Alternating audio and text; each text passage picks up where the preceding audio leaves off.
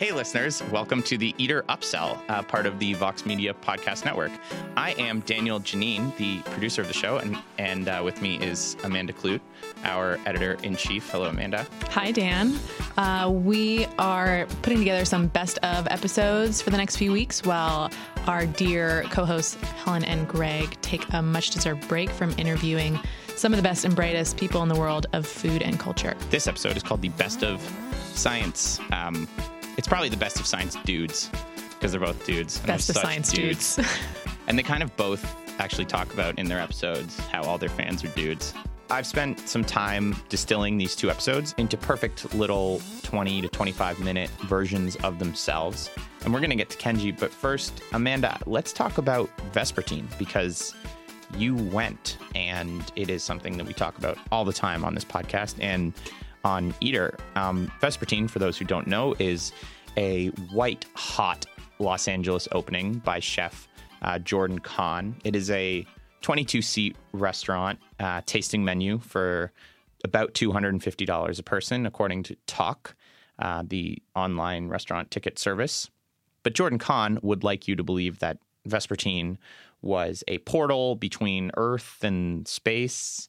And uh, I don't know, you're entering new dimensions or something. Anyway, you wrote about it uh, and you titled your newsletter The Most Important Restaurant News in Years. Opening, maybe? Most re- Yeah. restaurant opening. Was that like Someone ironic? else might have titled that for me, but uh, Okay. Oh, it is. It is. It was. It's the most interesting restaurant opening for sure because the chef Jordan Kahn is making it so. Right. It's that he's very ambitious in what it is. It's an expensive tasting menu. It takes up a whole building. The building was designed. I don't know if it was designed especially for him, but it was an architect who he's become friendly with. Um, What are they going to do with it after if it doesn't work? I don't know. I was saying, I was joking. This is a mean joke, but that um, I'm very excited for when it turns into an event space so we can rent it out. Just kidding, Jordan. I really like your food. Um, Maybe he can cater. yes. I think money is not a, an issue for them at the moment, so it, they are not worried about how to pay for this building or pay the rent. Um, I think what made it so interesting is also that he proclaimed it was going to disrupt all modern restaurants. So it wasn't just media hyping up the place, it was him hyping it, saying, like, this is going to be the craziest thing. It's going to blow minds. The building has its own gravity, it's coming from another dimension, like super crazy, like literally crazy proclamations. Uh, and so, as someone who's followed restaurants for over a decade, that's so exciting. Like, oh, this person's insane. This might be insane. Like, are we going to be eating upside down? Are we going to have our hands tied behind our Right. backs? Like, what weird thing is going to happen? And then, of course, if you have those expectations, you show up and it's it's just a dinner. You know, it's, a, It's just a it's dinner. just dinner. It's just food. Have there been times when you have felt like like there has been a disruptive force in food and it was like a pinpoint moment? Like obviously there have been trends that have Mm-hmm. changed everything. But have you ever been sitting having a meal and you're like, "Oh my god, this is going to change everything," or or in the way that like a I'm- David Lynch film can affect you, like this is yeah, yeah. jarring? I'm usually a little behind the ball, so I'll read about these places first. Like I think El Bulli and Alinea really changed the game. I think Hmm. Blue Hill at Stone Barns really did too, though I think I was at a dinner once with Gabe Ulla, who is a former intern of mine and a, a wonderful restaurant writer. Hey, and I'm a former intern of yours. yeah, you can join the club. It's great. it's, it's a great club to be in. And he's he is more um, well traveled than I am. And he said, "Oh well, isn't that just what L'Arpège did 15 years ago?"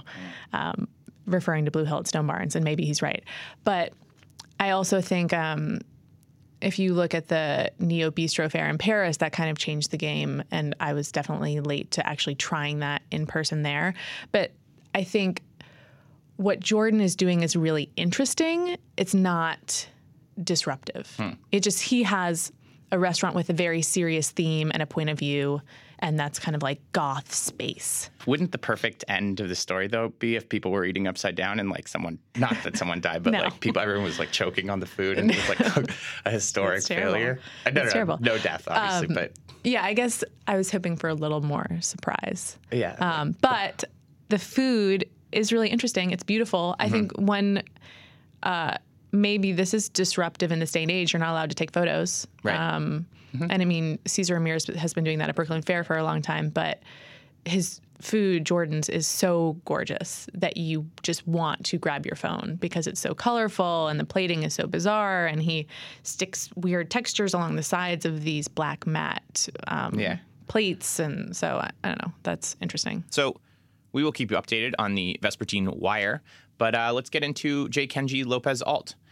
Um, he is the managing culinary director of Serious Eats and the author of The Food Lab, the amazing giant book that came out in 2015. Kenji's known for figuring out the perfect version of a lot of different recipes and writing them in a way that is accessible and fun and friendly. He's he's also kind of built a reputation as being a um, I don't know, like a recipe debunker or like a best practices debunker. His most famous one is probably the reverse sear. You'll hear him talking about it. It is where um, you sear a steak after having it in the oven as opposed to before putting in the oven, which is what is done in restaurants and what I mean I used to do before reading his stuff. Um, he's also the kind of person who like he he'll look into how much water is actually appropriate to cook your pasta in and not just uh, following the age old tradition of having tons of water. So Kenji is, I guess, like one of the gods of internet recipes. And this starts off with Helen asking him why he thinks that so many of his fans are dudes. Your recipes are particularly alluring to people who may never have cooked before or may have felt intimidated by the kitchen or maybe I'm trying to just sort of very diplomatically say what I'm just going to come right out and say like dudes there are a lot of dudes Yeah. love you like Dudes. like dudes love you and and I think that it's be, and dudes also tend to love Nathan Myhrvold and Alton Brown Right. and Harold McGee and this this very kind of quantitative, systematic, regimented approach that also Mm-hmm. maybe carries with it an idea of perfection, Mm-hmm. um, which. Yeah, explain that. No, I mean, like, well, you know, I, so I think question, there's a but- couple explanations. Um, so I think um, part of it is that historically men don't learn cooking from their parents the way that that women do. That little little girls bake with their mom and little boys play baseball with their dad, whatever. You know, just historically, I think that's sort of how it is. And so I think a lot of a lot of sort of dudes grow up without having this sort of you know this knowledge of cooking pressed into them um, or family recipes or anything like that.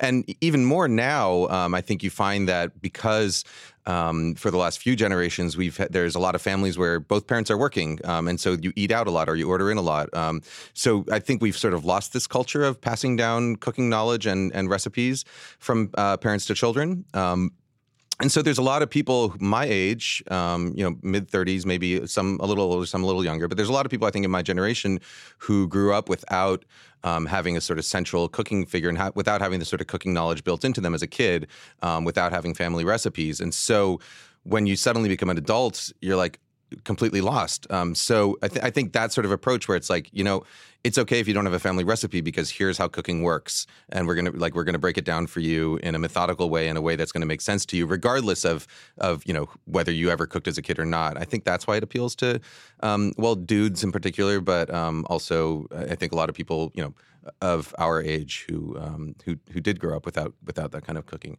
I find when I, when I do events, um, my fans are always almost always I'd say like ninety percent of my fans are like bearded guys um, or Asian people. Ninety percent of the time. It's inexplicable. uh, we we we, talked with Nathan Myhrvold, and he was saying that he he gets frustrated sometimes by how. I guess illogical people can be about the idea of cooking and food um, because we have s- culturally so much emotion and so much sense of self and history and family tied up in how we eat and what we eat. And when you try to take a, a more sort of regimented scientific approach to this, like, well, what is actually happening here? Like, let's dissect the science of it. There is a, a pretty vocal faction of people who recoil at that kind yeah, of analysis. mostly Italian. They're mostly Italian. do you get pushback? I mean, do you? I mean, for all the Kenji fans, do you have like some weird small core of haters or something? Um, yeah, absolutely. I mean, I don't know if it's a small core core of haters, but it's there. Yeah, there's definitely like when you when you tell people when I write a recipe that says you know put the pasta in a pan, cover it with cold water, stick it on the stovetop, and bring it to a boil because that works. Like it, it saves energy, uses less water. It, it, it makes your sauces better in the end because you get a higher starch concentration. But everything about cooking pasta with less water is basically better. Um, but it's not the traditional way you do it. Um, and you get, yeah, you definitely get people who are like, you're crazy or um, you're an insult to Italian that's, cuisine. That's so Uh, funny, actually, because I, you know, I grew up in an Italian American Mhm. household. That's the stuff we cooked to my family, and there is like I definitely have observed this. Just in my family and people that know, they don't want to read a recipe about Italian food. Yeah. They don't want to hear about how somebody does it, and I, I don't know. It's like uh, it must just be pride, or I don't. I mean, there are know. certain there I are mean, certain cultures I think where you know where food plays a much more central cultural role um, in sort of defining who you are as like a person or as a family or um, or you know or as a country. Um, and so yeah, so when you're when you're challenging a basic cooking method that someone grew up grew up with, like you're it's basically you know you're you're challenging like s- some real core part of their existence. Um, and so you can you can understand why people might get upset by that. Um, you know, I, I I do I do personally try and take a logical approach to things. Um, but you know, but there are things I'm irrational about too. Um, like, you know, I like I, my sandwiches have to be in triangles and not squares, and it's not like you know, and triangles just taste better to me. And it's and you know, or or like I I, I hate it when when people toast bagels. I Um, disagree about that so hard. yeah. We could just argue about bagels for the rest of this if you want. like I'm here for that. Where where are you from again? I'm from Chicago. Right, right, okay. Which so that that, has that no explains real it. bagel legacy. Yeah. But yeah, no, that's true actually. I mean, because I, I grew up eating those sort of frozen Right. like tube shaped bags of, of bagels. Which you have to toast. You have to toast them, You otherwise they're toast them, yeah. repulsive. Um, but yeah, no, I mean, I think I grew think, up, yeah, I grew up going to bagel shops that didn't have toasters. right because they bake because the they didn't bagels every them, day. Yeah. I think there's there is something to the the the like the heritage of cooking styles that people are are unwilling to let go of. So frequently, the reason we do X or Y in the kitchen is not because it is the most efficient way or the thing mm-hmm. that leads to the best or most consistent response. It's because of some deep rooted adaptation. Mm-hmm. Scarcity or war, or like we, you know, lived X miles from the creek, or whatever it was Right. that led to you deciding that you know you should only boil water for pasta a gallon and a half at a time. Right. Or you know, I, I mean, or or it's some, or it's some. Um, it's it could also be that you know ingredients have changed over time, or cooking equipment has changed over time. You know, the pasta thing. I think the main, the reason why um, people talk about using a ton of water to cook pasta. Um, I think it all. I think, and and I can't prove this, but I think the reason why is is because if you get like a really old-fashioned traditional traditionally made pasta that um, dried pasta or fresh pasta um, but a dried pasta in particular that's extruded with um, bronze dies um, very you know very sticky on the outside um, dried at a very low temperature the kind of pasta that's actually very difficult to find these days because most pasta these days is extruded through teflon dies uh, smooth on the outside and dried at high temperatures which deactivates a lot of the a lot of the starch in there so if you if you're cooking a very old old-fashioned old world style pasta and you use only a little bit of water it it sticks you know it, you, it takes a lot more effort to make sure that it doesn't stick. Um, but we don't cook with that pasta anymore. You know, 99.9% of the people in the world don't, even in Italy, don't cook with that kind of pasta anymore. We cook with modern pasta, um, which doesn't require that huge amount of water. So I think, I, mean, I think some of it might be things like that. Um, you know, other, other ones might be that they, um, you see people, you, chefs, you know, chefs work a certain way in restaurants and they're used to working with certain ingredients and certain types of equipment. And so they cook in a certain style. Those styles don't always uh, translate well to home kitchens. So if you if you think about, um, for example, um, uh, steakhouse, right, where one chef has a, a cook has a grill and maybe they're st- cooking thirty to forty steaks at a time. Um, so they're filling up this grill. It's one person cooking all these steaks, and they really don't have time to do anything um, other than put the steaks on, flip them once halfway through and it's you know it's easy to keep track of. It gets the steak done fast, blah blah blah. It's it, and you mess up less. Um, at home, on the other hand. You're probably only cooking maybe two or maybe four steaks at a time. Um, so you, so I think the, the idea that you should only flip your meat once, I think, comes from this restaurant. Like restaurant chefs are like, flip the meat once. That's the way we do it. That's the way the best steakhouses in the world should do it. So that's how you should do it at home. But you find out that if you actually flip your steak multiple times, like even as uh, as often as 15 or 30 seconds, um, it cooks more evenly. So you get less of a temperature gradient built up inside. It cooks more evenly, and it actually cooks about 30% faster too. Um, so it's you know in almost all ways, it's better to flip your steak multiple times, and yet many people are really adamant about not doing it. Um, and I think I think that's something that comes just because the educators in this case are working under a different set of parameters than the actual executors or the students. So, what recipe did you get the most blowback from? Like, whether it's internet trolls or just, you know, recipe people or chefs? Mm, I I mean, let's see. It's not. I don't really get blowback that often. Um, uh, hmm. There, I, I guess there was a time early on when um, I I wrote an article that was, you know, in retrospect, not researched well enough. Um, about deep frying turkey, and you know, I, I deep fried a few turkeys using a few different methods, and I found them to all be pretty universally bad. And so I was I wrote an article about how deep fried turkeys suck, and then all these people got really, really, really upset. Um, and and um, and pointed out ways in, way, in, in which I might have been wrong in, in the way I tested it, and and it turns out they were right. You know, like I went back and retested a whole bunch of things, and I had some really great deep fried turkeys. So I wrote another article being like, "Sorry, deep fried turkey's good," um, but that you know that that was one of those situations where it was like, cool. "Whoops!" Like but you you faced it with humility and and it was it was fine.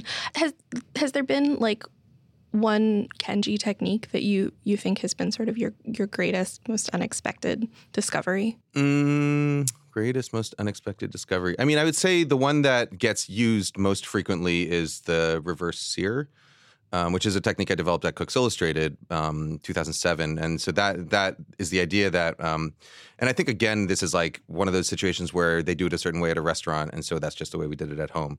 Um, but the idea is that so traditionally, when you cook a steak or a pork chop or whatever, you sear it at the beginning then you put it into the oven to finish it. Um, and um, what I found was that if you reverse it and you start your meat in the oven and then you sear it at the end, um, you get a much better um, you get a much better end result. The the temperature gradient inside, so you get much more sort of medium rare meat, um, a better crust. Um, the the reason being that most of the reason is that um, when you put it in the oven, it dries out the surface of the steak, um, so you sear much more efficiently. Because you know when, when you when you put a piece of steak in a pan, most of the energy that is stored in that pan goes towards uh, evaporating surface moisture from the meat. It takes um, like about 50 times more energy to raise the temperature of a gram of water by one degree, uh, to, to evaporate a gram of water uh, than it does to raise that temperature by one degree. So even if your steak starts out at zero degrees, like pretty much frozen, um, you put it in a pan. The time it takes to go from zero degree, the amount of energy it takes to bring that steak from zero degrees Celsius to 100 degrees Celsius, which is when the water starts evaporating, it still takes five times more than that to actually evaporate that water. So you know the starting temperature of the meat is almost irrelevant um, to how it's going to sear, but the starting dryness is very important, and that's what the reverse sear does. It sort of dries out the exterior so that you can sear very efficiently, and that and that's a technique I see. I mean, people use it all the time now, um, which is pretty neat. I mean, let's go back to this idea of perfection, right? So how how do you and that is my word. I mean, I don't want to put words in your mouth here, but but I think there is this this notion in all of your dishes that it's let's I mean, it's prescriptive. You're saying if you do it this way, you will come out with the best possible result within the parameters of your testing, et cetera. Yeah, I mean, I, I try and qualify that. So you know, when I, when I when I say best possible results, it's always with sort of the the parenthetical for me. Like you know, it's like I, I do try and explain what I what I look for in X food, um, and and then I go about trying to get as close to that as possible. So.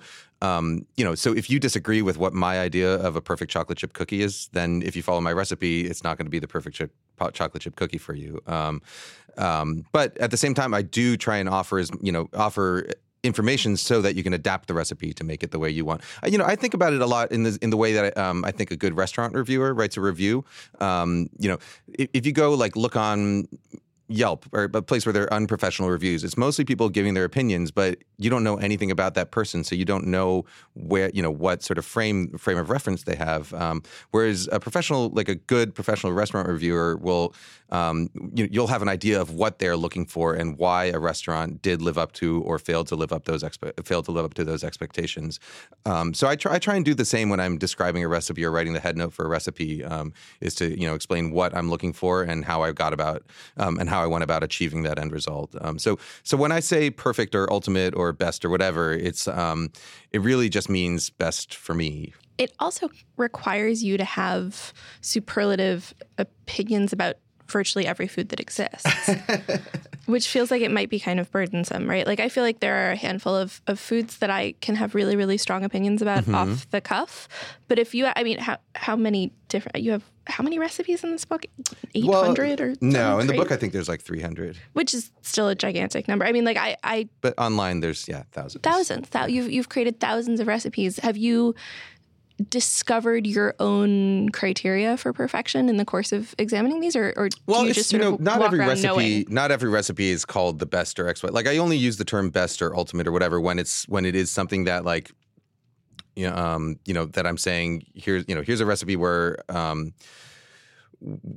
our our goal is not efficiency. Our goal is not our only goal is to make it taste as good as possible. And here's what I think tastes as good as possible. Um, and I'll usually only do that for things that I actually have opinions about and strong opinions about. Um, I don't always have strong opinions about food. You know, like I just I just published a recipe for shakshuka this morning. The first time I ever had shakshuka was probably like I don't know five years ago. Um, no idea what it was before that. It's not like a dish I grew up with or I have very very strong opinions about. Um, but you know, I've had it enough that I can say and and uh, that I can say this is what I like and this is what I don't like. Um, but when you're writing a recipe like that, you know, the first step in every recipe is always research um, and um, not just research of what other recipes are out there, but also sort of cultural and historical research because you really want to know what this where this dish came from, what it means to people, um, and get a sense of you know what it's supposed to be before you go and and try and make it you know your own way. Because because the last thing you want to do is say here's my recipe for shakshuka and then like have you know people in in North Africa or in or in Israel or wherever that you know places where shakshuka is very popular and where it came from um, say no that's like what the fuck are you doing? That's not shakshuka.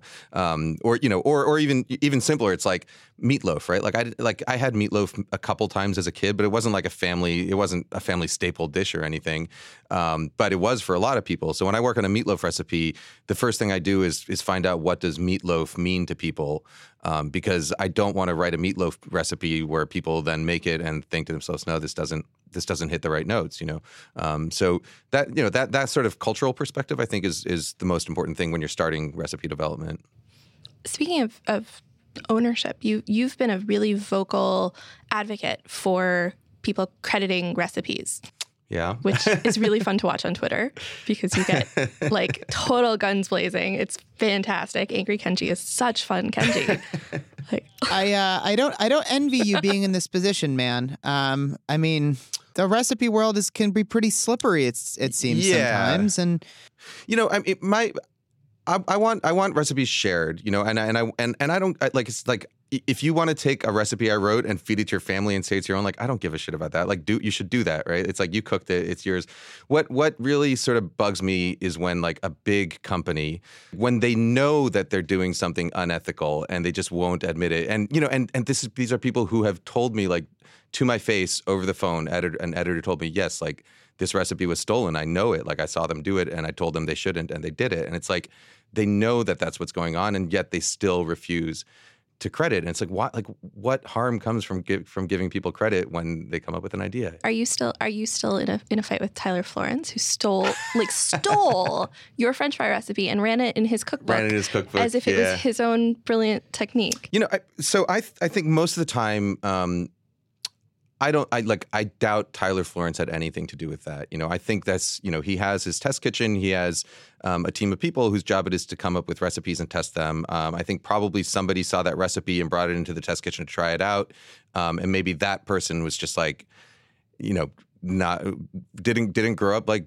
as a journalist or whatever. Did, you know, didn't have the right kind of um, the right kind of education to understand like these are the kinds of things you do have to credit. Um, and then it got passed up, and and it just ended up getting looked over and put into the book. I think there's also some some credit for this phenomenon. Credit sounds too positive. I think there is some blame for this phenomenon that we can give to the murky space that recipes and cooking and ideas of technique and dish creation mm-hmm. just sort of play in culture at large. Yeah. I mean, because recipes are things that are often just sort of organically passed on from, you know, parent to child or friend to friend or just sort of exist in Yeah, ephemera within yeah. culture. Maybe, and, you know, anybody who's ever written a recipe or set or, or had a food blog has has had the moment where you learn this sort of like we can all, like all say it in a sing song voice, like you can't copyright a recipe. You can only copyright the language that words, it's yeah. written in, and so it's it, it makes a certain sense to me that that we might just sort of think of techniques or methods as existing in the ether and being sort of by and large our Right. cultural birthright. And the, you and the question is, at one point, at what point does like a novel idea become sort of just general cultural knowledge? You know, at what point can you stop crediting people for whatever? You know, and and, and that stuff comes up in my own work sometimes. You know, like the um the, the meatloaf recipe in my book. Um, um, you know, I developed it four or five. Well, I guess yeah, four years ago, something like that. Um, and then um, when the book came out, I had um, a former colleague at Cooks Illustrated who- was like, "Hey, like your meatloaf recipe uses like some of the techniques I did at Cooks Illustrated." And I was like, um, and then I looked at it and it's like, "Oh yeah, you know, like their meatloaf recipe has grated cheese, mine has grated cheese. Um, we both add, add gelatin to our meatloaves." Um, and so, and and I, that was like, "Oh shit," you know, I probably should have said something about that, and it, it just, you know, it didn't hit my, it didn't occur to me while I was developing it. Um, so when we published the recipe online, I mentioned Cooks Illustrated, but in the book it doesn't say that. So you know, it's like, yeah, who who's to say what is malicious, what's not, and and and you know when does something become just general knowledge, and when is it okay to credit, not credit? Um, it's it's a, it's yeah, it's hard to know where you draw that line. Um, um, you know, I, I think generally it's just do you know do the best you can. Yeah. um, it does it doesn't hurt to to credit people. It only it only helps everyone. Kenji, we have come to the portion of the Eater Upsell that we like to call the lightning round. Okay. Nilay, take it away. Hey Kenji, it's Nilay Patel, editor in chief of The Verge. I have some lightning round questions for you. First, if you had to pick between colonizing Mars and making the Hyperloop between LA and San Francisco real, what would you choose? Mars. Next question. Mars. who, who would pick the other one? Of course, we colonize Mars. I don't know. What if you didn't get to go to Mars? Well, I'm assuming that I mean I don't think either one would be particularly useful for me as an individual, but I think one is way cooler than the other, um, and also way more helpful in, in the long run than the other. We're, I mean, we're gonna we're I mean, gonna have to colonize takes like Mars an at some hour to point. get to L.A. from San Francisco. It's, Yeah, you know, yeah. not not it's not that big of a uh, gap to bridge. Would you go to Mars?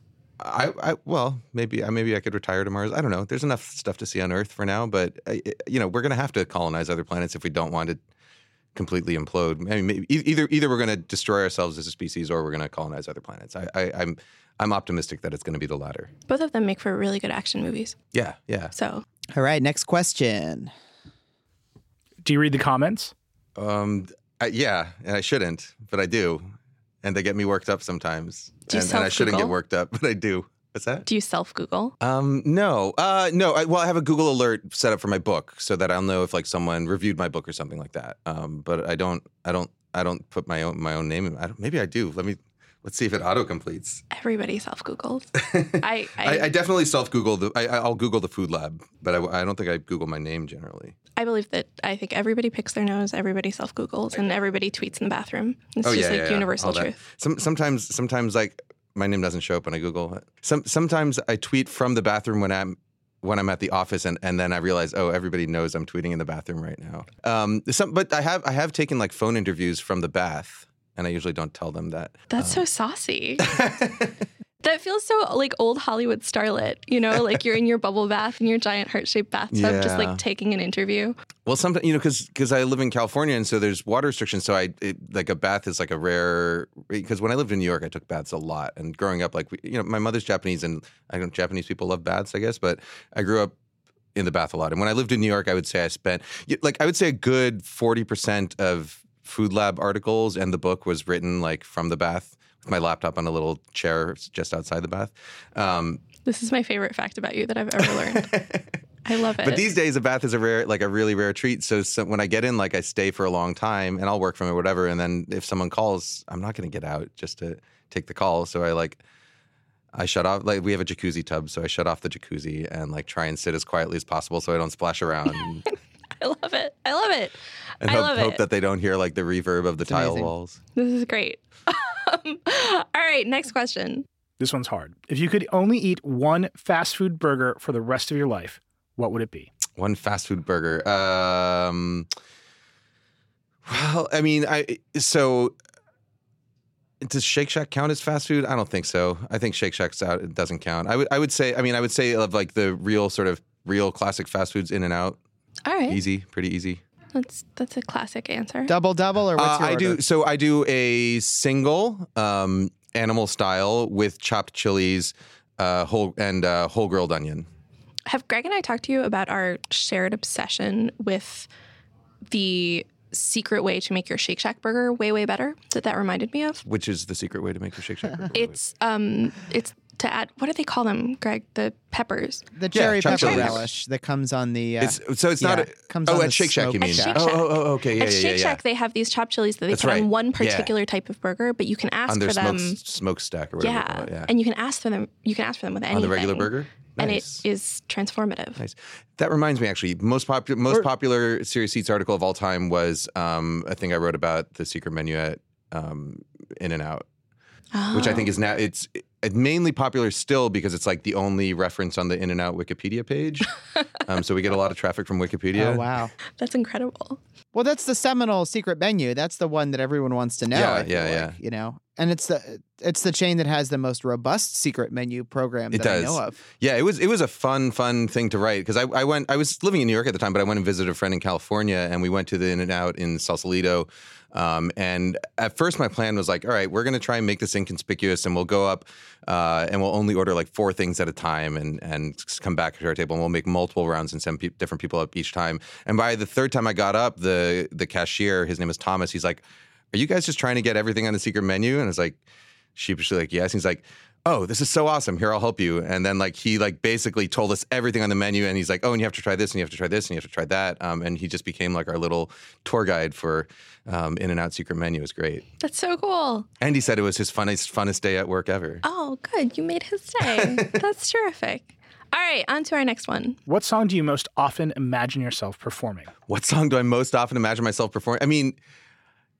Uh, I I go to karaoke sometimes four times a week. Um, so I, I rarely imagine like I yeah I, I go and sing songs at karaoke. Um, so you don't have to imagine it. I don't even have to imagine it. What are your Um, karaoke jams? I, I try to I try to mix it up a lot. Um, recently, it's been a lot of Paul Simon um, and Elton John. Love that. Um, you can call me Al is a great karaoke song. I think. Yeah. because Yeah, it has it like a nice recognizable chorus, but like the words are fun, and it's sort of fast paced and not stupid. Um, yeah, I try to mix it up a bit. Hey, Kludt, we're back from uh, from Kenji. Kenji is super smart. Yeah, um, Very active on Twitter too. He He's a great follow. he is a great follow. He gets pissed off at people. He sh- yeah, he does. So we're we're putting together some, you know, review episodes, and it made me think about how you have ferried in so many guests to the upsell, and I Yeah. want to know the gossip. Who's, Who's the? who's nice? Who's rude? Oh shit! Tell me all the behind the scenes hot Um, gossip for the super fans who've made it this far. Just- I've got a story about. This is more about me than it is about a guest. All right, fine. Sorry, this is a lot about me here, but uh, um, all the guests go. They check in on the lo- in the lobby, and then they come up to the 15th floor, and then I grab them from the 15th floor. But my first stop, without fail, is the snack fridge. Um, I'll be like, "Hey, can I grab you a thing like some water, a tea, um, a Lacroix?" Uh, but when I started, like, because I was like a little more nervous or whatever, I would like, I would say to the guests. Um, I would just like have them weigh in on the LaCroix debate. Like, oh, we have all these flavors. Like, everyone, you know, coconut is really polarizing. like, as I've gotten more comfortable with the guests, I've transitioned into now telling them that what I used to do was tell everyone about the different flavor preferences and like and now that like I, I feel like I have this moment of honesty where I'm like, hey, you know what I used to do is uh, I would bring the guests in and I'd be like, hey, oh yeah, like uh, here are the different flavors. Coconut's really polarizing, but I was like, yeah, how funny is that? You know, I'm a goofball. And uh, Jay McInerney especially did not give a shit about that. Like he was just like, Why would anyone give a shit? Why, are you, why is this their first experience with us? it's I thought it was kind of endearing. Some people like Chris Shepard was really into it. He's like, oh boy, like small talk, like. He was really fun about it. Uh, he was the nicest. Actually, Chris Shepard was the nicest, nicest person. guy. Yeah, He's by a nice guy. Barbara Lynch. My first experience with Barbara Lynch was she had these like weird toasts things from Italy, like anchovy toasts Mm-hmm. or something. And like I walk up to her and I was like, "Hi, like, hey Barbara, hey Carrie," because I um and without saying anything, she just goes like, "Open your mouth," and like just shoves a fucking piece of anchovy toast in my mouth. I love that. And yeah, yeah, it was really funny. It was like a real power play, though. I was just like, okay, I'll take you downstairs now. What a good way to break the ice. Yeah, I felt I definitely couldn't You do felt humiliated by it? not humiliated, but I definitely wasn't going to go into my whole LaCroix shtick. Thank God, eh? So if yeah, if you've been worried, if people are not like trying to come back to the upsell, it's probably because they've been they were like that. They're like, "Fuck it, I don't want to so deal with weird." that shit at the beginning with the fridge and everything. So weird. This is a great segue It's like into into Nathan. Uh, into the launch of our new podcast called AP Dan's Anxieties. oh yeah, you love that elevator story. yes. well, we'll save that for uh, for next week. Speaking of segue, uh, we have a word from uh, Bob's Red Mill that's going to be read by um, our favorite Greg Morabito. And uh, Greg Morabito is actually a huge fan of Red's, Red blech, Bob's Red Mill. When we got Bob's Red Mill as a sponsor, he was really pumped about it. So uh, here he is. Oh, Bob's Red Mill. I really like Bob's Red Mill. I like many of their products. I have them, some of them in my house right now. Uh, whenever my in laws come over, they're vegetarian. I like to make this kale polenta using Bob's white cornmeal. I also frequently make this chickpea and tomato stew using Bob's garbanzo beans. Uh, I am not a paleo person. I don't eat gluten free. Um, I don't have celiac disease, but for those who have true dietary restrictions like celiac disease and need a 100% safe gluten free option, it can be hard to find a brand you really trust. But that's where the OG of gluten free, Bob's Red Mill, comes in. Bob's Red Mill is offering an exclusive deal to our amazing Eater Upsell listeners with a promo code EATER for 20% off all products at bobsredmill.com. You can stock up on gluten free products from oats to flours and meals that are all processed in a 100% gluten free facility to ensure zero cross contamination. So head to bobsredmill.com to shop and explore their huge range of products and get inspiration from hundreds of recipes. And don't forget to use promo code EATER for 20% off. Uh, now let's move on to Nathan Myhrvold. He is obviously a, I think we called him in the title like the culinary Bruce Wayne, because he's like one of these guys who like uses a lot of money and genius to decipher things that humans have trouble with Sure, yeah. and food. and he has so many obsessions Yeah. and weird aspects of Yeah. him. He's- He's, a dinosaur maniac. Yeah, he's not solving crime. He's not solving. He's definitely not like solving Batman. crime that I know of. Yeah, That that could be a next endeavor. um, and he's whether or not he's just like figured out how to be fun and sociable, or he actually is fun and sociable. he definitely comes across fun and sociable. Like I'm not. You doubt that. it? You don't think he's actually fun? Well, I don't You know. think I it's just, just, a, a really good facade of fun? if you are capable of cracking any of life's mysteries, like the first one I would want to crack would be like, how do you get everyone to like you?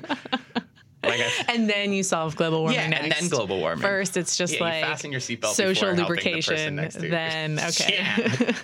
perfect. yeah, I want to know how to walk into any bar and charm and any he's person. and he's done that. We'll never know. I Mm-hmm. guess we could just ask him though. Maybe he'd be fun. He'd be like, "Whoa, yeah, yeah." Be like when you're alone, is it just actually right? deep Yeah. depression? Well, he's he's married. I mean, he. I mean, not that that, but he probably has someone who's with him a fair amount of time.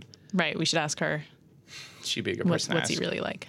Okay. Um, cool. Well, speaking of what is Nathan Myhrvold really like, you know who you Here we know go. besides his wife, the person who has gotten closest to figuring that out Is is, Helen Helen Rosner. Rosner.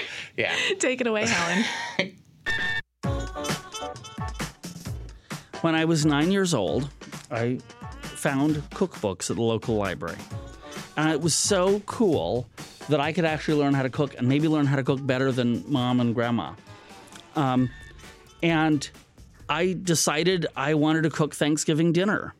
So I got a bunch of books for the library and I cooked Thanksgiving dinner all by myself. And For your whole family yep, at the age of nine. yep. That's extraordinary. I do I, I do a better job now. but but I also would say the the job I did wasn't worse than anyone else in my family had done who were adults. That's for sure. And uh, w- one of the cookbooks I loved because of course I was a nine year old boy then, um, and somewhere down in deep inside I still am, but uh, was a book called the Pyromaniacs Cookbook. It was about flambeing things. I thought that was so cool that you could actually light things on fire, but you had to heat it up a bunch first so the alcohol would vaporize. And so I thought that was awesome. Yeah. I mean, I, I think I still think that's awesome, right? Like, who doesn't love lighting stuff on fire? For the second Thanksgiving I cooked, I took that a little bit to an extreme, and we had a very special course, which I had under a cloche so I could reveal it. And the deal was while I did the reveal, I'd lit a firecracker, handed it to my brother who threw it under the table. So as I did the reveal, the firecracker went off. And boy, it scared everyone to death. You had such a sense of the theatrical. Um, th- That would, I, I wish you were around to defend me in the aftermath. That's an excellent argument. You're using the element of surprise. Like, all of this contributes to flavor. One of the things that bugged me as a kid is I had heard that steam injected in the oven makes the crust crisp. Now, this bugged the hell out of me because, And you're still nine at this point, right? yeah, Ish. that's Okay. right. I started making bread around then. All right. And it's like, really? Steam? Really? How does that work? Shouldn't like water make it soggy? So it turns out now, you know, many, many, many years later, uh, people still didn't know why. There are two dominant theories, and they were both easily disproven. So we set out one of our goals. We were going to figure out why, and I think we have actually figured out why injecting steam makes crust crispy. Are you going to tell us? Well, it's a little complicated, but here's the here's the the, the clues to it. Uh, bagels and bao. Okay. Now, if you've had a good bao, the Chinese steamed bread, it's got a kind of a sheen on the outside, and it's got a very thin skin. It's not crispy, of course, because it was steamed. Um, now, bagels also have a very thin skin, but they're very chewy. You'd never call a bagel crispy. That would be like a weird bagel. Um, bagels are steamed or boiled up front. And the the main theories up to this point was that when you put the the bread into the oven uh, and there was steam there, a thin layer of water would uh, would condense and it would be like boiling water on the outside. So it's like you were boiling the outside, and that would cause starch in the flours to gelatinize, and that would make it shiny, and it would make it crisp and chewy. But if that theory was true, then actually bao and especially bagels ought to be really crispy. Okay. Now, bao and bagels are shiny, so the shiny part of that was right. And it turns out that you have to, it's a more complicated explanation that we're still working on the pages to try to explain. But uh, the way heat transfer works in the bread actually keeps the crust super thin once you form that skin. So a, a baguette that goes into an oven, you instantly inject steam when you put a, a baguettes in the oven. And for the first minute or two or three, it's actually like a bao. It's being steamed. And it forms a skin very much like that thin skin you see on the bao. And there, there's a whole reason why, but I can get into that. But it's, it's well, fundamentally, it's hotter. Believe it or not, it's steam in the oven makes the oven seem hotter to the bread than if it was just air. Is this related to why um, you slash baguettes before you cook them? Does that help break that skin that forms? Well, so yes, you have to break the skin. In fact, so, so there's a whole set of breads that you score or slash. And the reason you do that is that as the bread is cooking uh, or baking, it continues to expand. And bakers call that oven spring. An oven spring is quite substantial. Now, as it makes that expansion, if there's a cr- if there's a, a completely hard or, or you know impermeable membrane, that will either limit the expansion uh, or it will do what's called a breakout, where it'll all of a sudden explode off in one direction and look really weird. So bagels, you steam for much longer than you would a baguette. And that makes an impermeable membrane which doesn't get broken because you don't slash the bagels. And that's why bagels are so dense and have such a dense crumb. because they can't expand. Correct. You constrained them. That's ex- this is blowing my mind right now. Everything yeah, is never making thought about sense. that before. That's that's very interesting. The world of bread just became so much more understandable to me. Like Well, good. it's working already. well, th- that's That is our simple goal. We also have to release bread from being a staple. Okay, it- part of that thing is that if you keep, if you insist and you say, "Oh yes, bread is a staple and it's a, something we have to do for everyone," but um, but um, but um, well, that's part of what draws it into this political mael- maelstrom that it can't get out of.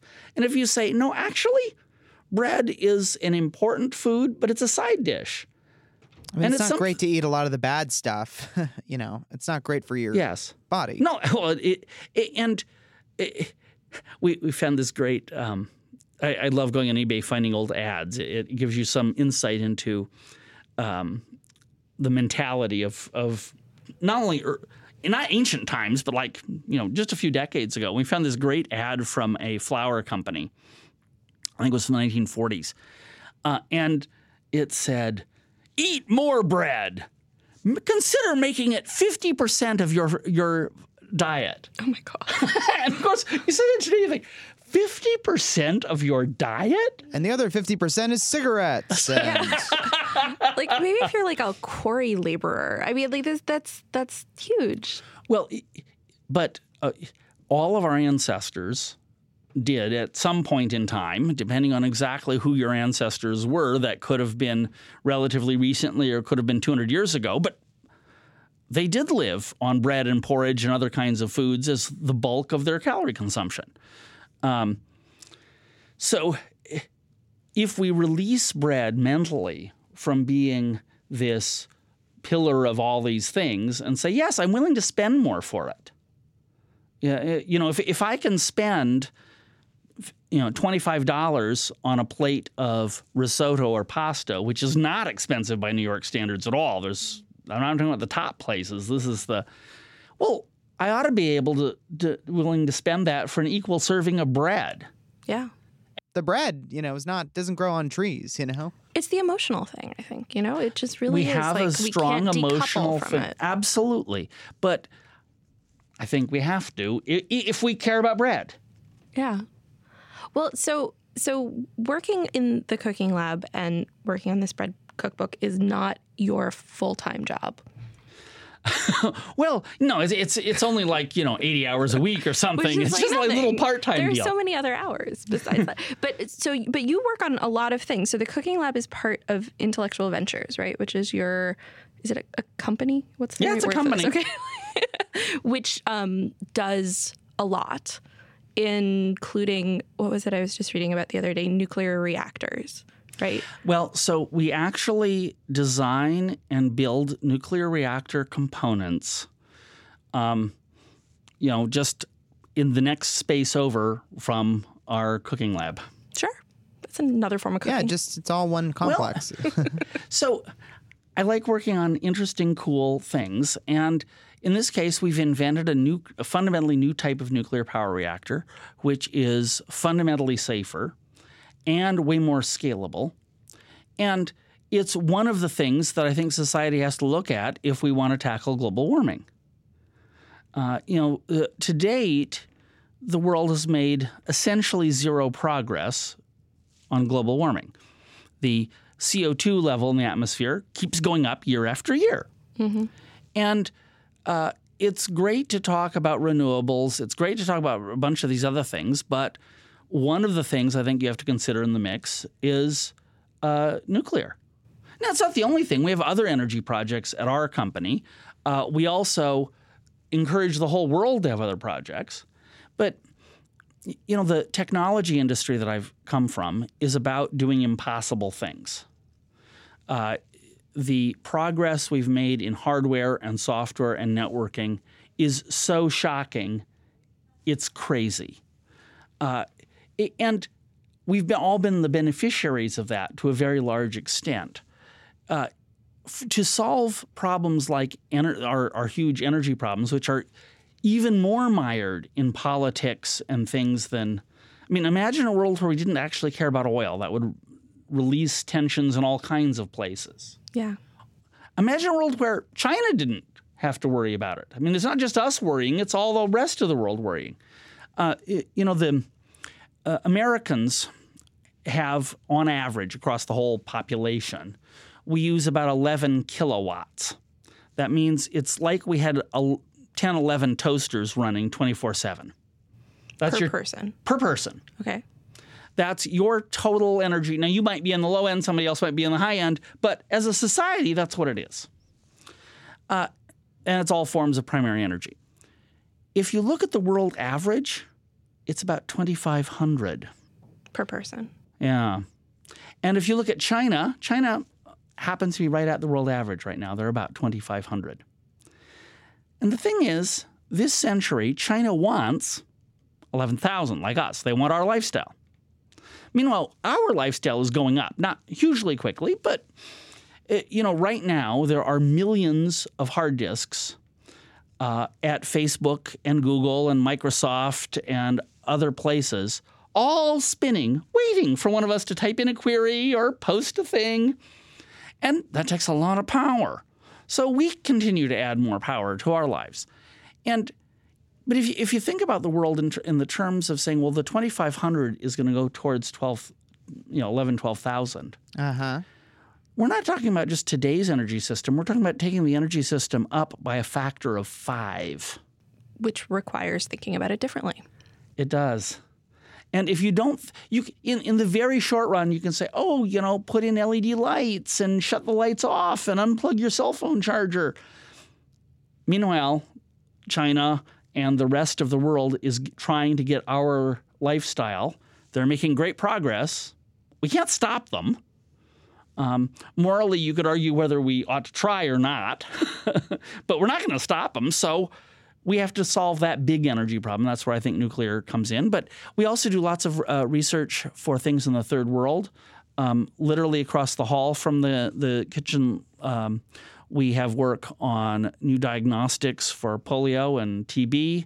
We have um, a big disease modeling program. We make containers for uh, to keep vaccines cold in Africa. So it's a nice, it's a cool place to work. So you you personally have been, I guess I want to say like a man of obsessions. I think I first, you first crossed my radar. Is that the right metaphor? What do you do to a radar? You first came onto my radar um, when I was reading um, about your interest in dinosaurs, Yes. which was this was maybe a decade or so ago that I think I was reading something about this, and then resurfaced again with modernist cuisine. And so how do you how do you go from dinosaurs to cooking to nuclear reactors to is it all? I mean, are you still deeply involved in dinosaurs? In fact, just last week, I got news from a scientific journal that m- my latest really big dinosaur paper had been accepted for publication. So the next few weeks, I'll have another big dinosaur paper. Congratulations. So I keep working on dinosaurs. And now also asteroids, right? Yes, I I have done a lot of work on asteroids lately. Um, I'm uh, in a couple of weeks. I'm speaking at two conferences the same week, and it's a little awkward to shuttle back and forth. And one is the American Astronom- uh, Astronomical Society Division on Planetary Sciences, where I'm talking about asteroids, and the other is the Vanity Fair conference. And I think I am the only person speaking at both.